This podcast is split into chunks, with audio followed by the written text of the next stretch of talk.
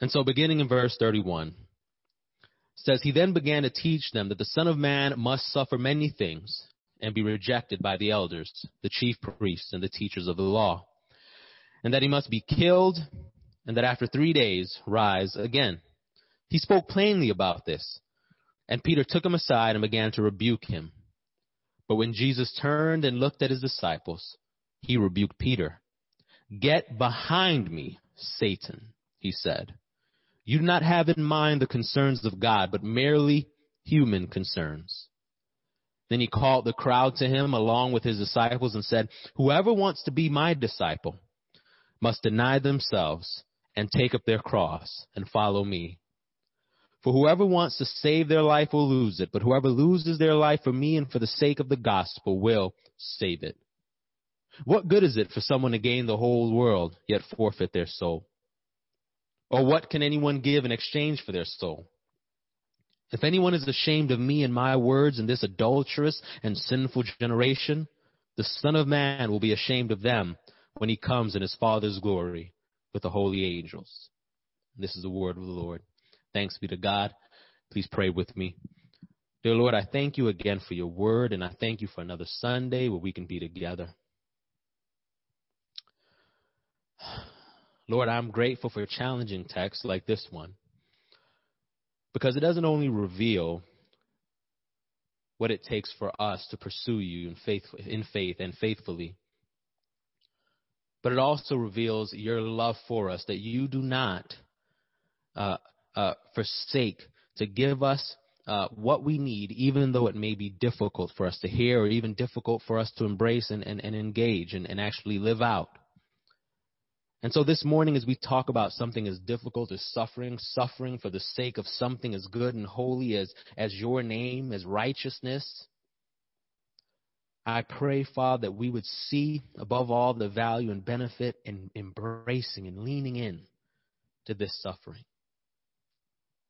To the glory of your name and to the best of what you have for us in this life and the life to come.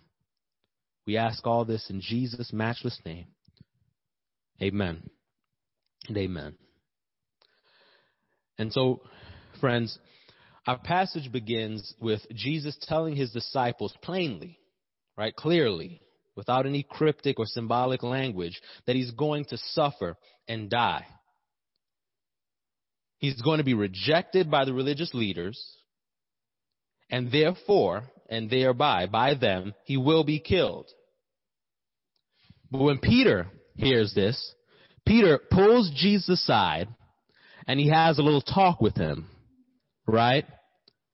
Now I know that historically, people have been really hard on Peter for what Peter says next, but before we get to what he says, I'd like to take a second to just say, say that I feel for Peter. I do. Right? Remember that Peter left everything to follow Jesus when Jesus called him all the way back in Mark chapter 1, I believe it was. Peter has been faithful to Jesus. And what's more, Peter really does love Jesus. Jesus is his rabbi, which means his, his teacher or his mentor, as well as his dearest friend. Peter cares a lot, a great deal about Jesus. Also, Peter is a Jew right? A Jew who believes that Jesus is the promised Messiah or Savior of the Jews. And no good Jew of Peter's day would ever believe, would never enter their mind that the Messiah would die at the hands of mere mortal human beings. So considering all of this, Peter pulls Jesus aside as if to speak to, as if to speak some sense into his dear friend. And he rebukes Jesus for saying these things. But here's an interesting thing. When Jesus hears Peter's rebuke, right? He doesn't say anything directly to Peter first. Instead, Jesus turns from Peter and he looks at his disciples and I believe that Jesus turns to look at his disciples because in that moment, his greatest concern was for how Peter's words were influencing them. As I said earlier, avoiding and rejecting suffering is extremely attractive, right? And I imagine that when Peter rebukes Jesus, it was not as much a rejection of him, of Jesus himself, as it was a rejection of the suffering that he was foretelling or predicting. And I can imagine that after hearing Jesus' words, the disciples themselves who stood by probably longed for some comfort, right? They probably longed and hoped that what Jesus was saying wasn't true. Right? In, in their hearts, in their minds, they were probably saying, say it ain't so, Jesus, right? Th- this is not true. And Peter's words would have been extremely comforting to them in that regard. When they hear Jesus, when they hear Peter rebuke Jesus, they could breathe a sigh of relief. They could relax because Peter recognized and called out exactly what they hoped was true about that very moment. That Jesus was just losing it, right? That Jesus just didn't know what he was talking about. You can imagine they're saying, man, we're glad that Peter is here to set Jesus straight. The problem with them thinking that, though, is that this is exactly what the religious leaders who opposed Jesus ultimately crucified him for. For thinking he was out of his mind, for thinking that he was downright wrong for what he believed and what he said about himself. And so Jesus couldn't have his disciples falling into such lies, right? Plus, plus, Jesus' suffering was suffering for the kingdom, right? Jesus' suffering meant redemption for humanity. Jesus' death was for the forgiveness of sins and for reconciling God and reconciling man to God. Jesus' suffering was about restoring mankind's greatest loss, a harmonious relationship with God the Father. And Jesus couldn't risk this being undermined. Jesus could not risk these men, these men who he'd chosen to turn the world upside down with the gift of his amazing redemption. He could not risk them succumbing to these lies, to these lying yet comforting words. And so Jesus turns back to Peter and he says, Get behind me, Satan. For you do not have in mind the concerns of God, but merely human concerns. Now, Peter has not just become Satan. That's not what Jesus is saying here. But the impact of his words are so contrary, so opposite, and so potentially damaging, so disastrous, so harmful to Jesus' work of redemption that they parallel the work of Satan, the enemy. Peter's words, if believed in that moment, served to further Satan's agenda of undermining and ultimately undoing Jesus' work of redemption. And Jesus will have none of it. Jesus will have none of it because Jesus knows that his suffering is the only way for broken people to be reunited with a holy God. Jesus' suffering bridges the gap between a holy God and a broken world. And so Jesus goes on to tell the disciples that suffering the kind of suffering that he's going to experience and the kind of suffering that those who follow him will experience is the result of the Christ follower pursuing a holy God in this broken world. Now understand, Jesus is not about people just being in pain for the sake of pain, right? I feel like sometimes people talk about Jesus' commands here as if, as if God is a drill sergeant or a boot camp instructor, right? Like, like he's just wanting us to, to embrace and, and, pursue pain because it makes him feel good or something like that. Or, or like he's some kind of killjoy, you know? And, and following him means to reject anything that would make us feel good. I've heard people uh, uh, define uh, in a similar way define healthy eating as if it tastes good, spit it out. Because if it tastes good to you, then it ain't good for you. And often this is how we view Christianity, right? If it feels good, if it seems good to you, then reject it. It can't be godly. It can't be the thing that, that God has for you. But the reason why things seem this way is because we are broken ourselves. And we live in this broken world. And so to use this healthy, this healthy eating illustration again, the reason why food that tastes good to us is often so, is so often the food that is bad for us is because our bodies have been trained to appreciate and crave what is bad while rejecting what's good. And in the same way, God and His holiness are so hard for us because in our brokenness and in this broken world we live in, we're naturally drawn to what is bad for us. And what is bad for us is a lot easier to get to. And Jesus understands this.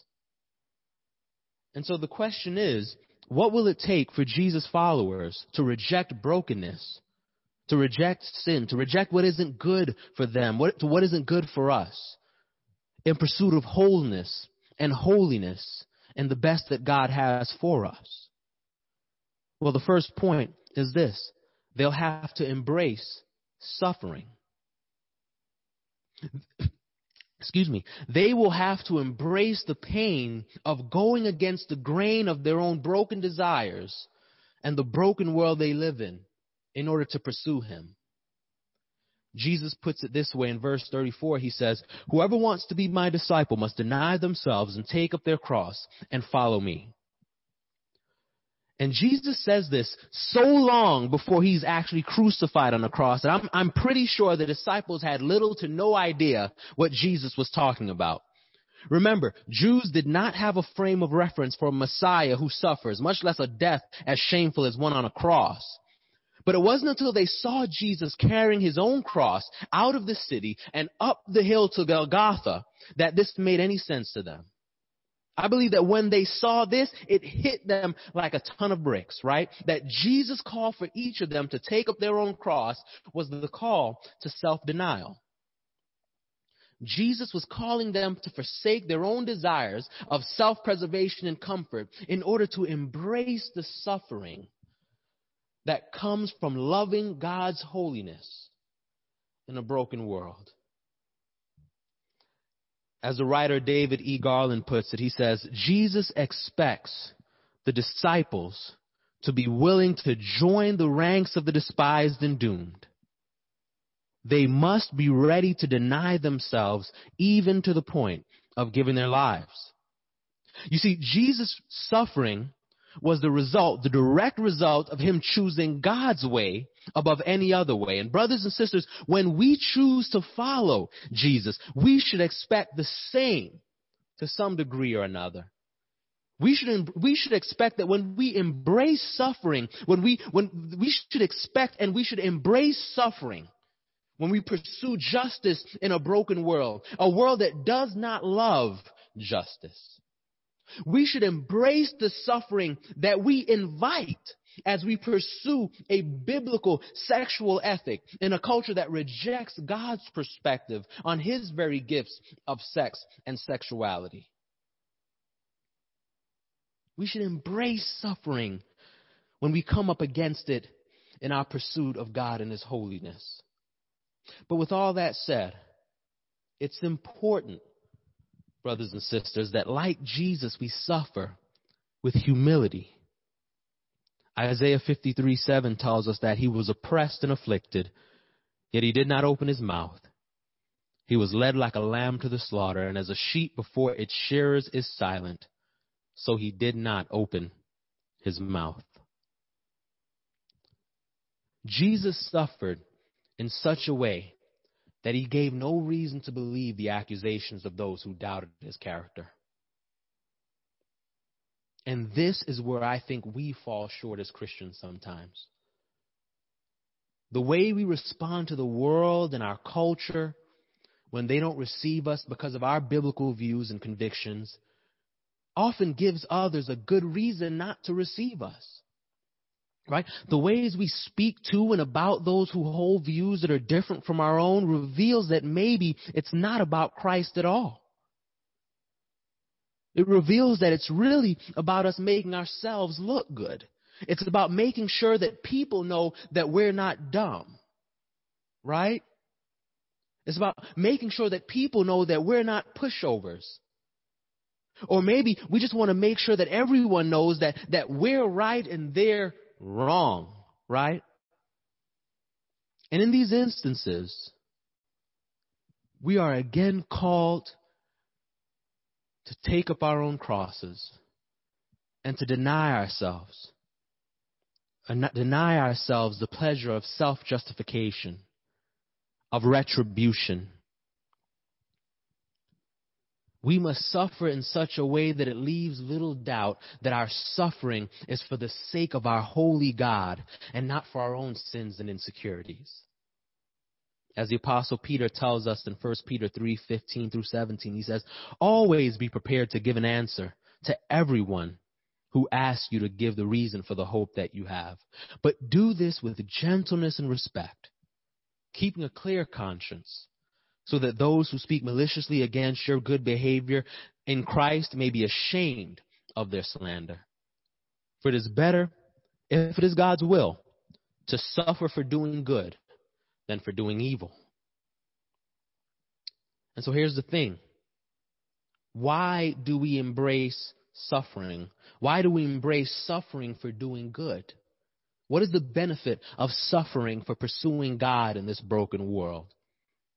Well, and the second point is this Jesus goes on to say that rejecting suffering for his name's sake is a rejection of eternal life. Verse 35 reads, For whoever wants to save their life will lose it. But who, whoever loses their life for me and for the gospel will save it. I love to flip that and put it, put it in the positive. Embraced in suffering for his name's sake is to embrace eternal life, right? I remember when I was in high school and I was really trying to live to please the Lord in high school and, and it was tough because it was in a setting where there were very few other kids in school who wanted to or at church who who, who wanted to live to please the Lord and, and and I longed for a few friends who were living for the Lord. And I did find a couple friends, but I remember on one occasion, one of those friends, they just confessed to me that although they really wanted to please the Lord, they really, really just wanted to fit in in school, which, which led to a lot of, a lot of the poor choices they'd been making. And and I always remember this story because I think it represents uh, uh, what's fairly common for all of us at times as it pertains to our discipleship or, or formation or our walk with Jesus. You know, we all come across things in our lives that cause us to, to negotiate, right? We negotiate the value of pursuing Christ over against the cost of lesser things that, that may grant us some level of comfort and pleasure in the moment right? In other words, there are times in our lives where we choose to reject the suffering that affords us eternal life in Christ for the momentary pleasures that may cost us that life. And so for this reason, Jesus encourages us to count the cost. In verse 36, he asks, What good is it for someone to gain the whole world yet forfeit their soul? Or what can anyone give in exchange for their soul? And friends, the answers are very simple. It's no good to gain the whole world and lose your soul. And there's nothing you can give in exchange for your soul. Because nothing is as valuable. Yet people are forfeiting their souls every day for lesser things. Lesser things like money or fame or sex or leisure or whatever it is you can name. But God has so much better for us than what this broken world can offer. God has healthier and deeper relationships for us. He has that deep peace of contentment and trust in Him when we lean on Him. He has the blessings of a clear conscience and of holy desires, freedom from shame and guilt, a new identity that is grounded in His unmoving goodness and love. He has for us eternal life, living forever with God our Father in eternity. But brothers and sisters, none of this comes without us embracing suffering. The kind of suffering that comes from daring to love Jesus in a world that just doesn't care for him all that much.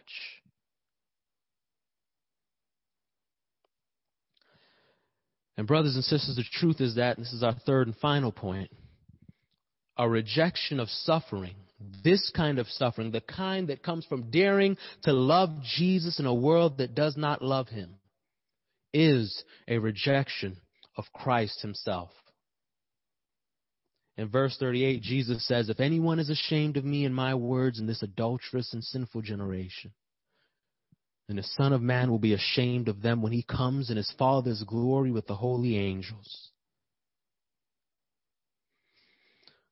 Notice that Jesus acknowledges the brokenness of our world, right? He says that this is an adulterous and sinful generation. In other words, one that does not love our God nor his holiness. And Jesus understands that the disciples will be tempted to be ashamed for their suffering, especially once Jesus is crucified. Think about it, friends. Think about it. They followed Jesus for three whole years, left everything and followed him. And all along as they followed him, the very religious leaders who opposed him, the ones who were saying that he wasn't who he said he was, that he was out of his mind, that he was blaspheming, these very ones, all the while, while the disciples believed Jesus and walked with him and never gave in to the naysayers, never believed what others were saying about him. These very naysayers and the ones who hated Jesus, they get him. They get Jesus. This figure who they've known to be larger than life, this Jesus who's more powerful than anyone they've ever known, he's captured by these mere mortals, these mere men, these naysayers, and he's killed. It makes sense from their perspective that the disciples will start to second guess things, right? Maybe he wasn't who he said he was. How could we have been so stupid? Maybe we just need to get back to regular life. Maybe we just need to go along to get along with the rest of society. While understanding this temptation and understanding this potential danger for the disciples, Jesus gives the disciples a stark reminder. A stark reminder in order to communicate that his death will not be the end. That his death is not the end. With strong language, Jesus tells his disciples that he will return. The religious leaders and the naysayers have not won. He will return in all the glorious splendor of God, surrounded by the angels of heaven. And if anyone chooses shame over that glory, they will miss out big time. As the writer David Garland puts it again, he says, to win the favor of the world and its rulers means to lose the favor of heaven. To win the favor of heaven, however, means to lose the favor of this world. I believe this is the slide, Clay. And Redeemer, I know our church. Okay? I know it, and I'm honored to say that I serve at a church that I believe is ready to storm the gates of hell with water pistols at a moment's notice. I've seen you dis- embrace discomfort. I've seen you reject notoriety. I've experienced your pain as you stood up for truth and justice, even though family members and friends won't talk to you anymore, and organizations won't partner with you anymore, and donors don't want to give to your organizations anymore, and members don't want to to stay at our church anymore. But friends, hear Jesus say this morning that these are very small prices to pay so that when Jesus returns, we hear him say, hey, you see that one who is not ashamed of me? Yes, him. He's with me. And you see that person over there who, who wasn't ashamed of me? Yes, she is mine. She is with me. And you see that church right there? Yes, that church. They are with me. Now who got a problem with that? Friends, whatever shame or suffering we must endure in this broken world cannot compare with the glory that awaits us in heaven. So don't give up. Don't give up, friends. Because it's going to get harder. It's going to get harder. The pressure to compromise will grow greater. But Jesus has promised that he will never leave us nor forsake us. He has promised that those of us who persevere to the end shall be saved. So hold on. Hold on, brothers and sisters. Persevere through the pain of rejection and embrace the suffering of your cross. And in the end, let's, let's enjoy eternity in glory. Amen and amen. Let's pray together, friends. Dear Lord, thank you so much for your word. And I pray that you would take these words sown in our heart and increase in us a resolve, a encouragement and inspiration. Father, to lean into whatever this world may throw at us because we love you. And in the end, to stand as a testimony, living testimonies of the goodness of our God in a broken, sinful world as we seek to continue to love in this world, to break the kingdom of heaven into this world, to move along with you as you are in this world, redeeming and renewing and, and bringing your kingdom down, Lord God. Help us to persevere. Lord, we love and we thank you this day. All this we ask in Jesus' name. Amen and amen.